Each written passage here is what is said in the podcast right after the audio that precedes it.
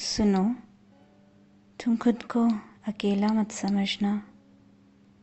मैं हूँ ना तुम्हारे साथ। मुझे पता है तुम अच्छे वक्त से नहीं गुज़र रहे। हो तुम तकलीफ़ में, ये अंदाज़ा लगा सकती हूँ। पर चिंता करने की कोई ज़रूरत ही नहीं।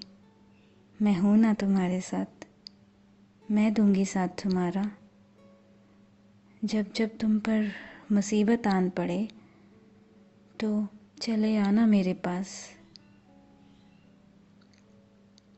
तुम मेरे पास आ जाते हो तो सुकून आ जाता है। तुम मुझसे अपनी बातें शेयर कर सकते हो। तो मन हल्का होगा तुम्हारा। ध्यान बटेगा। दिमाग में शांति पड़ेगी। एक उम्मीद जगेगी। और सच बताऊँ तो मुझे बदले में कुछ चाहिए भी नहीं। चलो डिस्टर्ब कर दिया होगा।